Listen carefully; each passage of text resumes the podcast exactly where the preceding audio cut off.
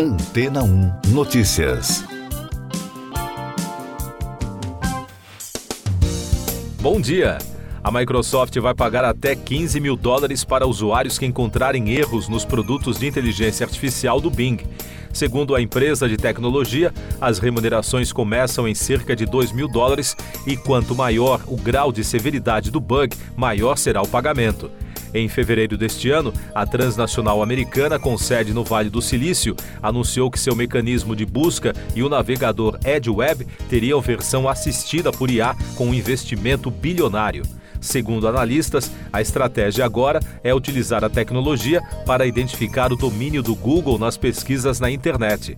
A parcela de pesquisa da Microsoft até agora é de apenas um décimo do mercado, de acordo com os portais especializados em tecnologia.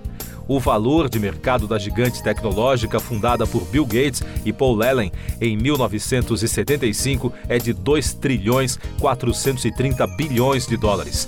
Na semana passada, a empresa informou que recebeu uma cobrança da Receita Federal dos Estados Unidos de aproximadamente 28 bilhões e 900 milhões de dólares em impostos atrasados referentes aos anos fiscais de 2004 a 2013. A Microsoft disse que discorda dos ajustes propostos e que recorrerá da decisão.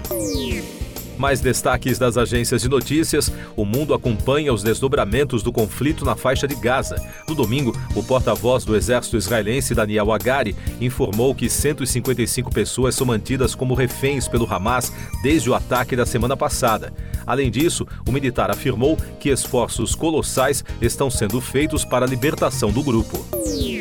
Enquanto Israel prepara a invasão em Gaza, a Agência da ONU para os Refugiados Palestinos advertiu para uma catástrofe humanitária inédita em curso na região atingida pelo exército israelense em represália por um ataque sem precedentes do Hamas.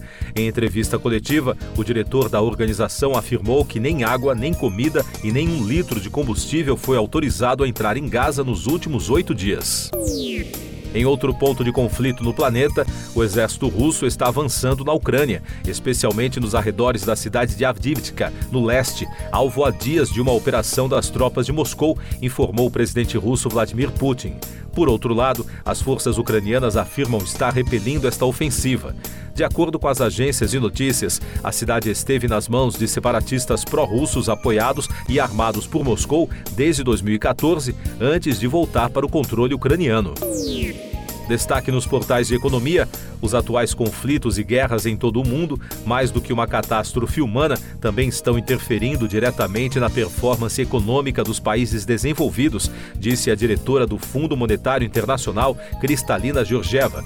Durante o Seminário Bancário Mundial em Marrakech, no Marrocos, Georgieva afirmou que, de acordo com projeções do FMI, a renda per capita das nações nesta situação deverá se manter em um nível abaixo do de 2019. Três das principais empresas de tecnologia registraram e enfrentaram o maior ataque hacker da história. O ataque teria durado cerca de dois meses e sido sete vezes e meio maior do que qualquer outro. A informação foi confirmada na semana passada pelo Google, Amazon Web Services, Microsoft e também pela empresa de segurança de dados Cloudflare. Eu sou João Carlos Santana e você está ouvindo o podcast Antena 1 Notícias, agora com os destaques das rádios pelo mundo, começando com informações de Londres. A Celebration Tour de Madonna começou depois de ter sido adiada por vários meses devido a um problema de saúde da estrela pop no início deste ano. No sábado 14 de outubro, a rainha do pop deu início à sua tão esperada nova turnê na O2 Arena, em Londres. Segundo o correspondente Steve Denier, da Virgin Radio, foi o show que todos os fãs de Madonna esperaram para ver durante 30 anos. A volta da cantora aos palcos foi o principal assunto nos portais das rádios pelo mundo. Ainda de Londres, a roqueira Absolute Radio destacou os números da produção. Além de 25 dançarinos em cena, a cantora levou quatro filhos para o palco, que conta com 409 metros quadrados, sendo 70 metros de passarelas, 30 metros de largura por 9 de altura.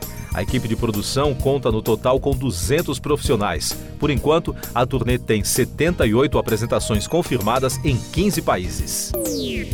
Da Fox News dos Estados Unidos. Suzanne Somers morreu no domingo de câncer de mama aos 76 anos. A atriz faleceu pacificamente em casa nas primeiras horas da manhã, confirmou seu representante em comunicado fornecido à Fox News Digital. A carreira de Somers decolou ainda nos anos 70 na série de comédia Three's Company e fez grande sucesso nos anos 90 no papel de Carol Foster em Step by Step. A estrela da TV americana também se destacou como escritora de vários livros de autoajuda. E da ABC News de Nova York. Os Rolling Stones conversaram com a rede sobre o novo álbum Hackney Diamonds que será lançado no dia 20 deste mês. No Electric Lady Studios, em Nova York, onde a banda trabalhou no novo disco, o programa Sunday Morning conversou com Keith Richards. O apresentador perguntou se voltar às gravações é como andar de bicicleta. E o guitarrista respondeu que sim, mas você não tem certeza se os pneus estão cheios. Siga nossos podcasts em antena1.com.br. Este foi o resumo das notícias que foram ao ar hoje na Antena 1.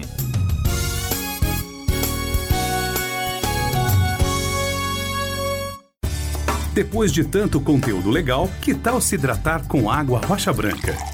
O consumo regular de água durante o dia traz benefícios para a saúde, como, por exemplo, manter a pele bonita e hidratada. Rocha Branca, da fonte direto para a sua. Depois de tanto conteúdo legal, que tal se hidratar com água rocha branca? O consumo regular de água durante o dia traz benefícios para a saúde, como, por exemplo, manter a pele bonita e hidratada. Rocha Branca, da fonte direto para a sua casa. Casa.